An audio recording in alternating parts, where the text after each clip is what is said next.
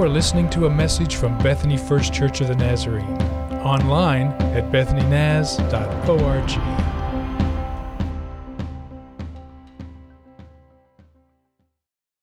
Well, um, I am so excited and honored to get to introduce our speaker this morning. He is a dear friend to us here at B F C.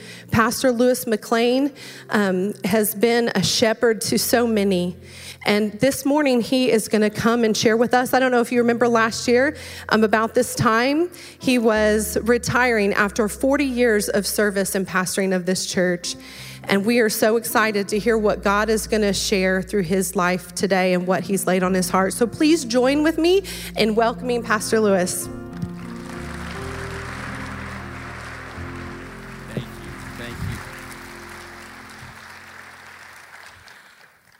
Oh, my goodness. Um, thank you very much.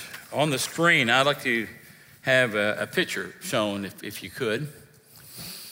Uh, there's a photograph. Ah, right here. This is my granddaughter. And if Rick can show his granddaughter, I can show mine.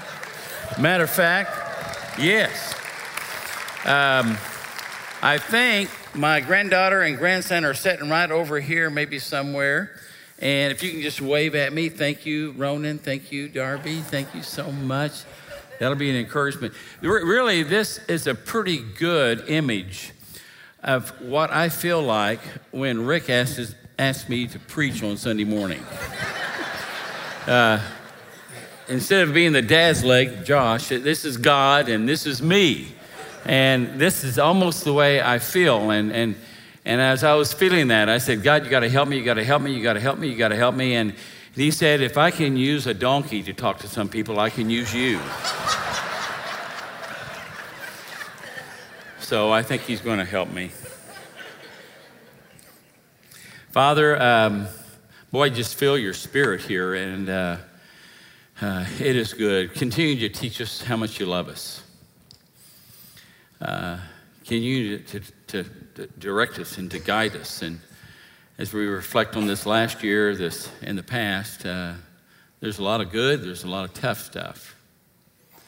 And as we are looking forward to uh, two thousand twenty-four, you'll be faithfully with us, revealing your plans, your direction. I think that your spirit is wanting to talk to each and every one of us today about your thoughts, about your help, about your love and grace to uh, get us through this journey.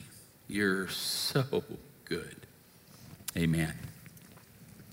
Did you ever get any Christmas cups for um, around this time? I, I've got, someone's asked me if I was going to use some props, and, and I always do. And um, and so here's a, a few of my cup collection. Here's the Museum of the Bible. We, Reed and I went out there to D C to see that. This is a, my, this is a B F C first-time guest cup. And you're probably, well, what is he doing with the first time? You know, in nineteen fifty something, I was a first-time guest here. And so I just went up to the desk and said, uh, could I have a cup in memory of my first time coming to B F C? They probably won't like me saying that because now everyone else is going to do the same thing, and I think it's fine. We can put it in the budget, sure, now that I'm retired. My Thunder Cup, uh, you know, drink from that the day of a game. Um, here's my Christmas cup. It has naughty on one side, nice on the other. I always face the nice to me. It faces me, and then Rita across the table, she sees naughty. And I'm just trying to remind her, you need to, you know, keep straight. Um, let's see here. This is Swaziland. This is a collector's item. There's not even a Swaziland anymore. They changed their name. It's Eswatini. So when Doug printed these cups up, these are going to be collector's items. And I'm sure if someone, it's probably worth one hundred dollars if you want to come and buy this after the service. It's there. This one's from Barcelona, Spain, from a friend. Let's see, my secretary got me that with my name all on it. Um, this is a cup they probably won't be making. It's kind of tied into what I'm speaking about today. and it's making the most of your detours. Um, but if, if, if you would also maybe want to invest, we can maybe even sell a few of those after the service. I don't know. Depends on how good the sermon is, I guess. I make trips to Dallas four or five times a year, and there's always construction on I thirty-five. And sometimes in the middle of the construction, they'll have a fender bender. And so traffic really shuts down. No one's moving, maybe even for an hour. And so they do sometimes a detour.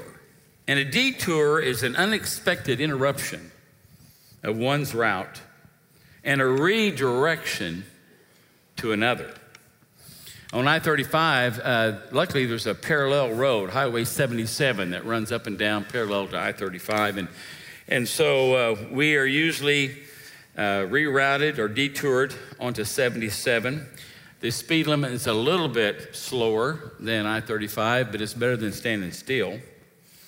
But when you're on a detour, you see and you experience and you learn something you never would if you stayed on the main road. On my detour on seventy-seven, I discovered Smokin' Joe's Rib Ranch in Davis, Oklahoma. I discovered Gonzales Mexican Restaurant in Whittingwood, Oklahoma. Or the beautiful hills of the Baptist Falls Creek campgrounds, where most Baptist boys kiss their first girlfriend. It's after the Thursday night service. The snack shack is closed down. They walk over to the park buses and stars are in the sky. Oh, I wouldn't really know anything about that. But that's probably what those Baptist boys do.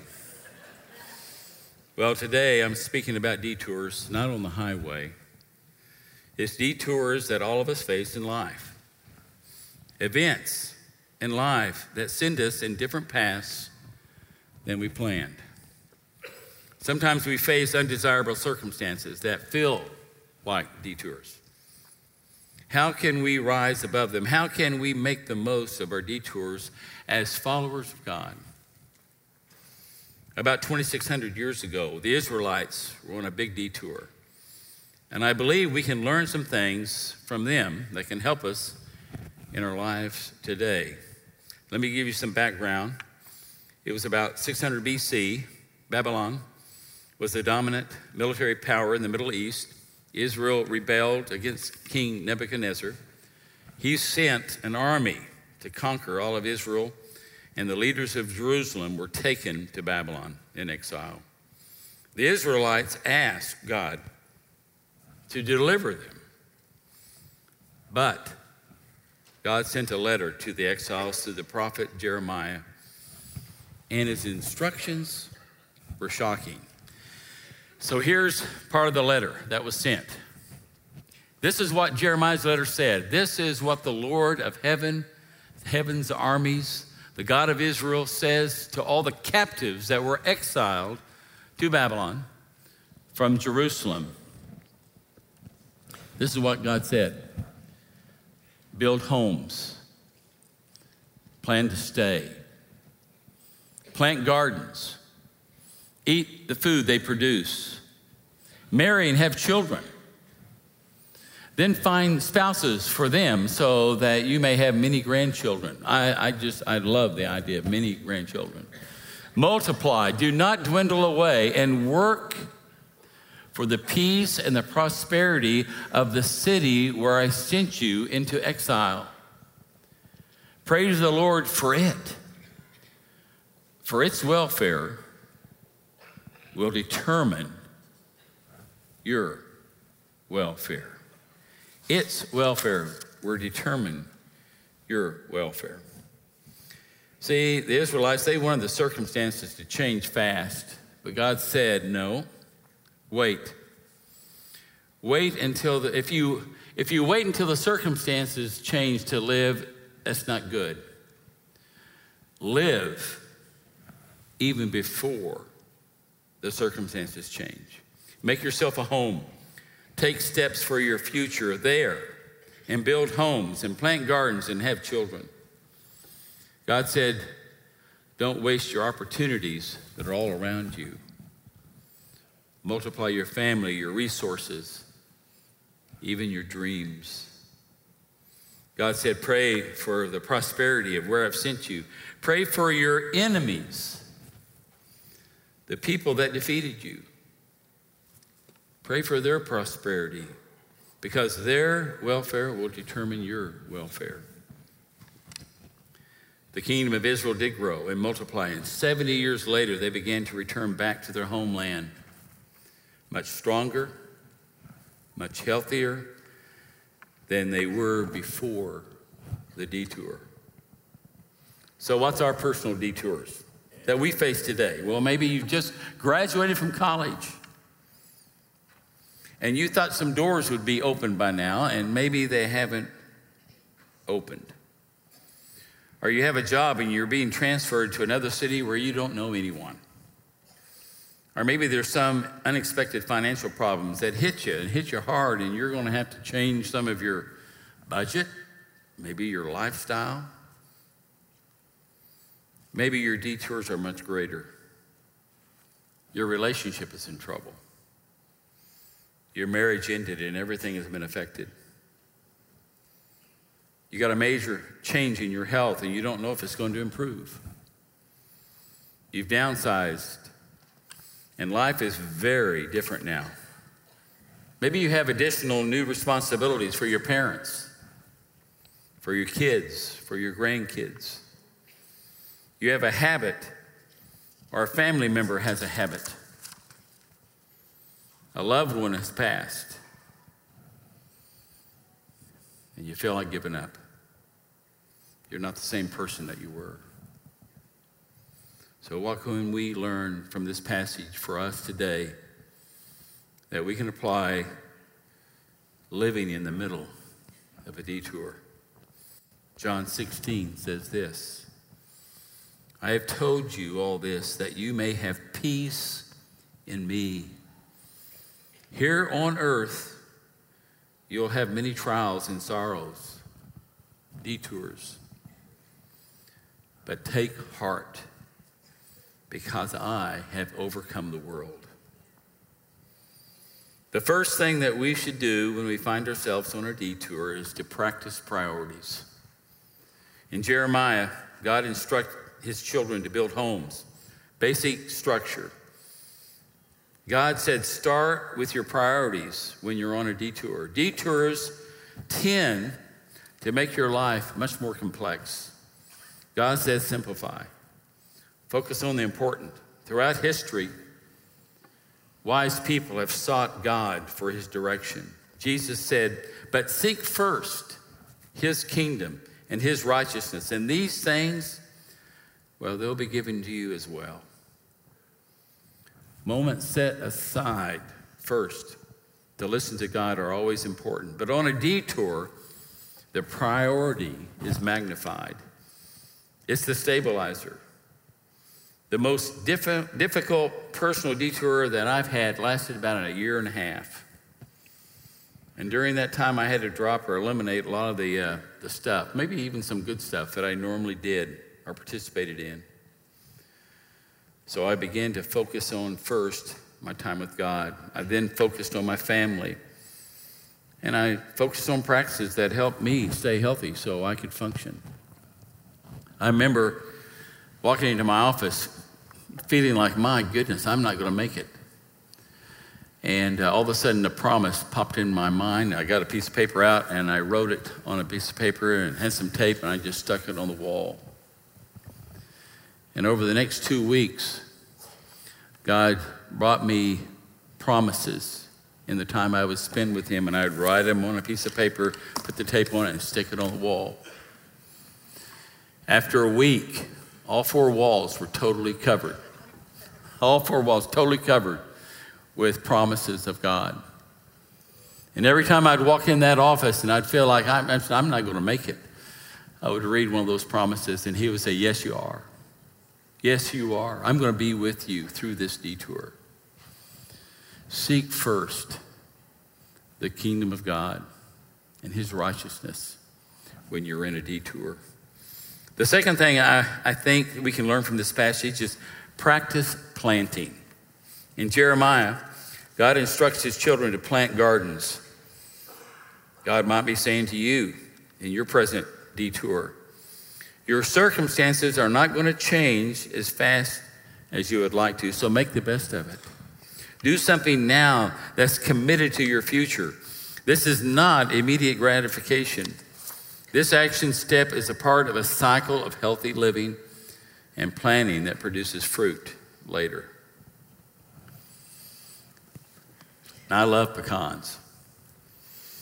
Memories go back to holidays, watching the Dallas Cowboy football games while we're cleaning pecans in the living room. Uh, one person would crack, he'd have a rubber band, it'd pop the, and they would pass those in a bowl to the next person, and they would have this, this metal, in our family, they would have these metal picks, and you'd kind of pick out the, the meat, and then the next person was the inspector, that was me, and, uh, and about every six pieces of pecan, I would test it to make sure that the product was good. If any of you need any testers in your home, I will volunteer my services for that.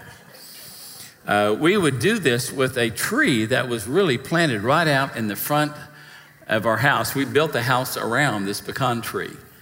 And these pecan trees, I mean, these pecans would fall every time, uh, every year, about this time of year. We'd pick them up and, and clean them during football games. Um, I moved ten years ago to a, to a, a new home without a pecan tree. And so I called my good friend Ted. Ted goes to this church, and he's an expert at grafting paper shell limbs onto regular native pecan trees. And, and here's an example of what he gave me uh, seven years ago. And it uh, looks like a Charlie Brown Christmas tree, doesn't it? You know?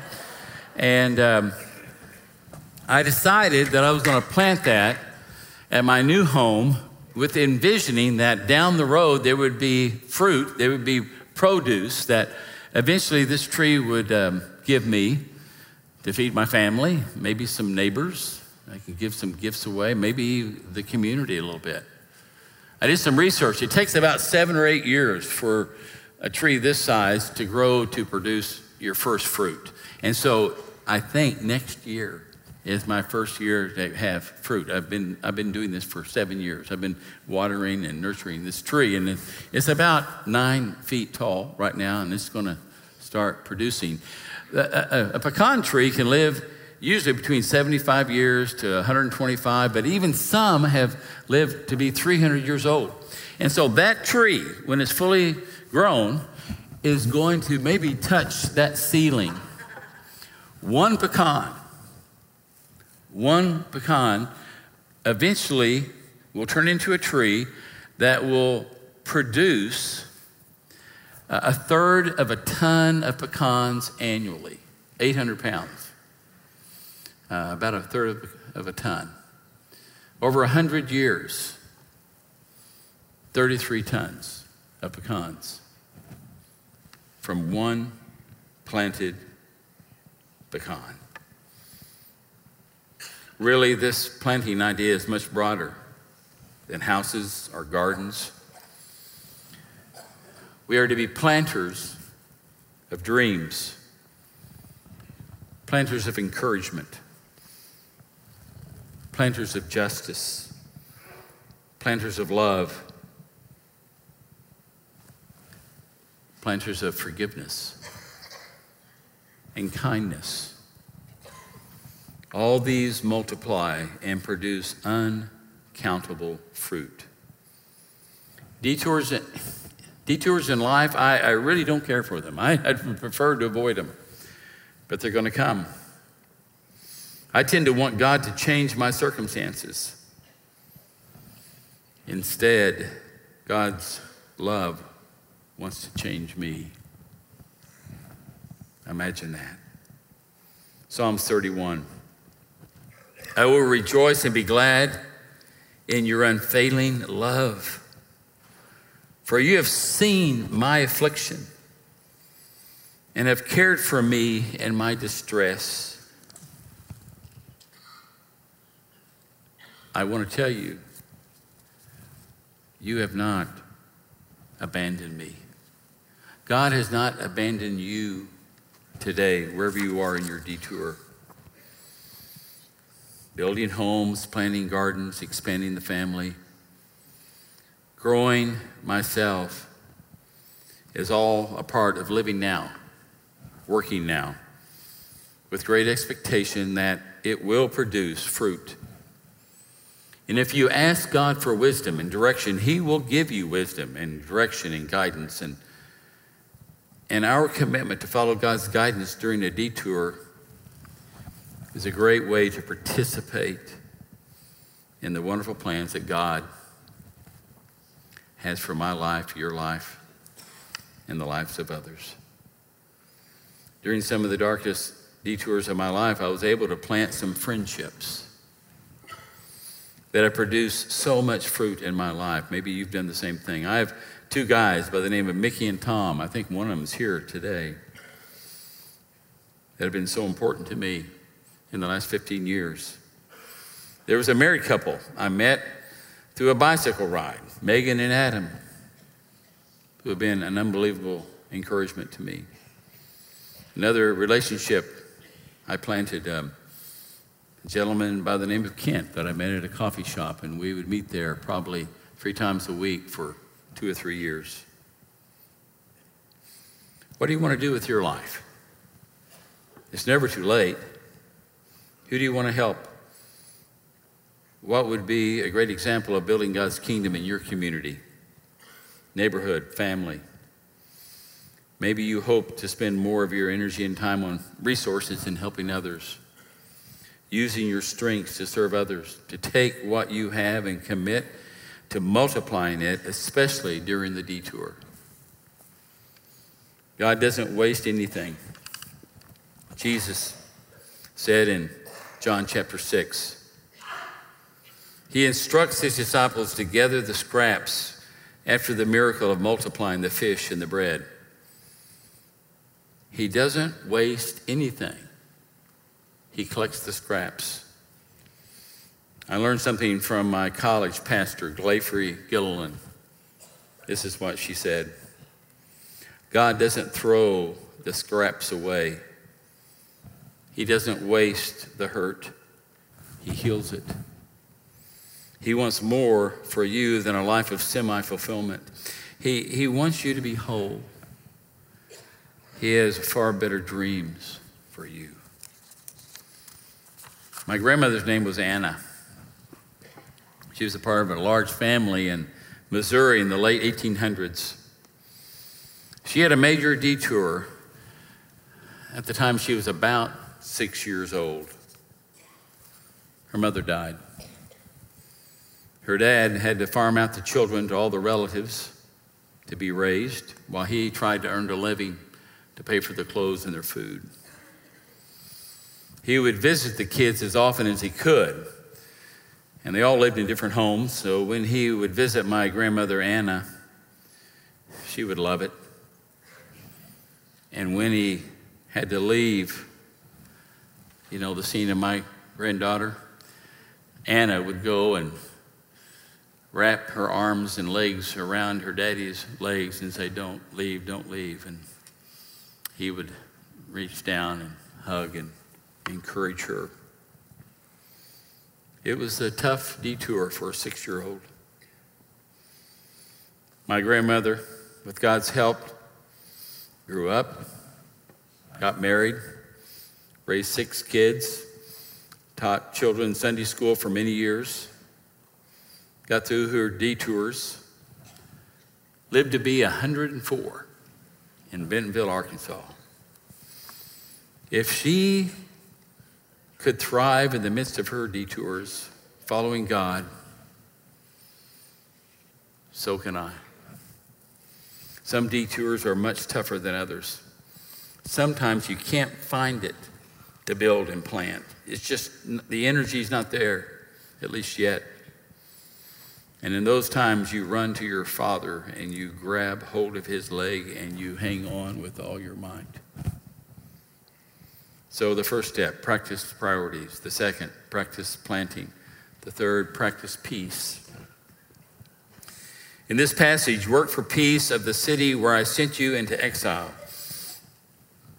Matthew chapter five, Jesus says, happy are those who work for peace. God, God will call them his children. The understated object here of peace is really people. Those who work for peace among people, those who make it possible for people to live in harmony, those who make it possible for people to have good relationships, they are peacemakers. You know, when Miss America was on T V once a year, uh, they would always ask one of the candidates, what do you want most? And the key answer was world peace, world peace. How about starting a little bit smaller? How about in the midst of your detour, you become a person who brings peace to your coffee group each morning, peace to your home, words of peace at your job or your school or your team? How about posting words of peace on your social media? I'm not saying you're going to agree with everyone. That's that's not realistic. But, but your words should not be fuel for conflict. Practice peace. It'll make a big difference. Practice priorities, practice planning, practice peace. The fourth one and the last one. Practice prospering others. And work for the prosperity of the city where I've sent you into exile. Pray the Lord for it, for its welfare will determine your welfare, my welfare. Most of our prayers for prosperity are about ourselves. Why not shift those prayers for others around you? Maybe help in the C R ministry, help those that are hurting, those that are coming out of addiction. Help those applying for jobs, finding housing, counseling, medical clinics. Get involved in a group that maybe helps raise money for scholarships for students that probably wouldn't go to college any other way. Make a difference in their prosperity, their lives, their families. If you're an employer, hire people of potential, then mentor them for success. This fourth practice probably was the most difficult for the Israelites to practice during their exile, because God is asking them to help their enemies, the ones that defeated them, to prosper. That's a tough prayer. You've heard it said, love your neighbors, hate your enemies. But Jesus said, love your enemies and pray for those who persecute you, that you may be children of your Father in heaven. Um, I was talking with Cindy Lamb. Her husband uh, was my best friend. Uh, I grew up with here in Bethany, one of two or three or four of us that would run around together all the time. thirty-two years, I think this weekend, maybe even this day ago, Steve had gotten in his car and was driving here to the church to teach a Sunday school class, and he was hit by a drunk driver. And Cindy's life took a detour. She was pregnant with her third child at the time, and when he was on one floor, Steve, uh, she was on another floor giving birth. He was in a coma for quite a few years. She was raising this infant and had two boys. They're the, probably the most energetic, energized boys I've ever seen in my life. She had no job. Uh, she was challenged. And she told me one day as she was walking out of Mercy Hospital, and you've been out there on Memorial, uh, the north side, she was walking down those steps and she heard a voice. She heard her voice that said, you know this scripture? I know the plans I have for you. They are plans for good and not for disaster, to give you a future and a hope. Do you really believe that, Cindy? She heard that voice say that. Do you really believe that?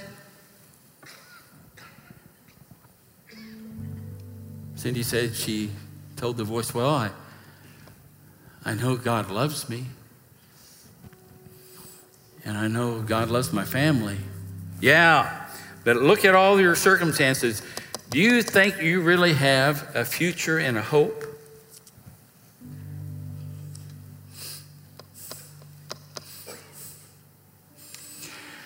Because he loves me. Yes, I do.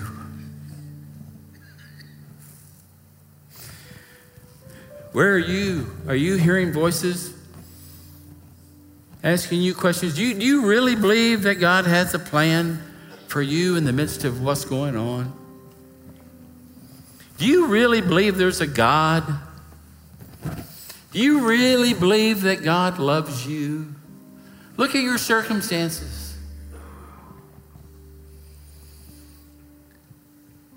I hope that you feel God wrap his arms around you right now and whispers in your ear, yes, yes, yes, yes, I love you. And I have a plan for you through this detour. Henry Nouwen said, we must learn to live each day,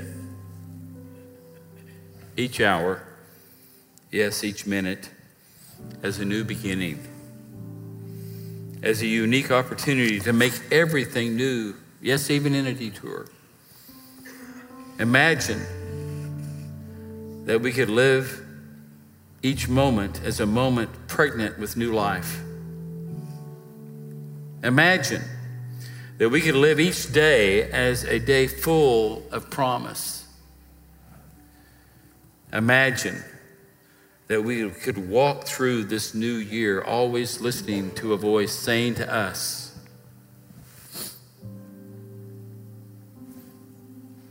I have a gift for you. And can't wait for you to see it. Imagine your loving Heavenly Father.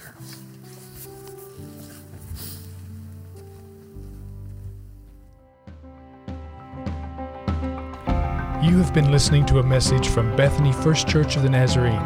Visit us online at bethany naz dot org.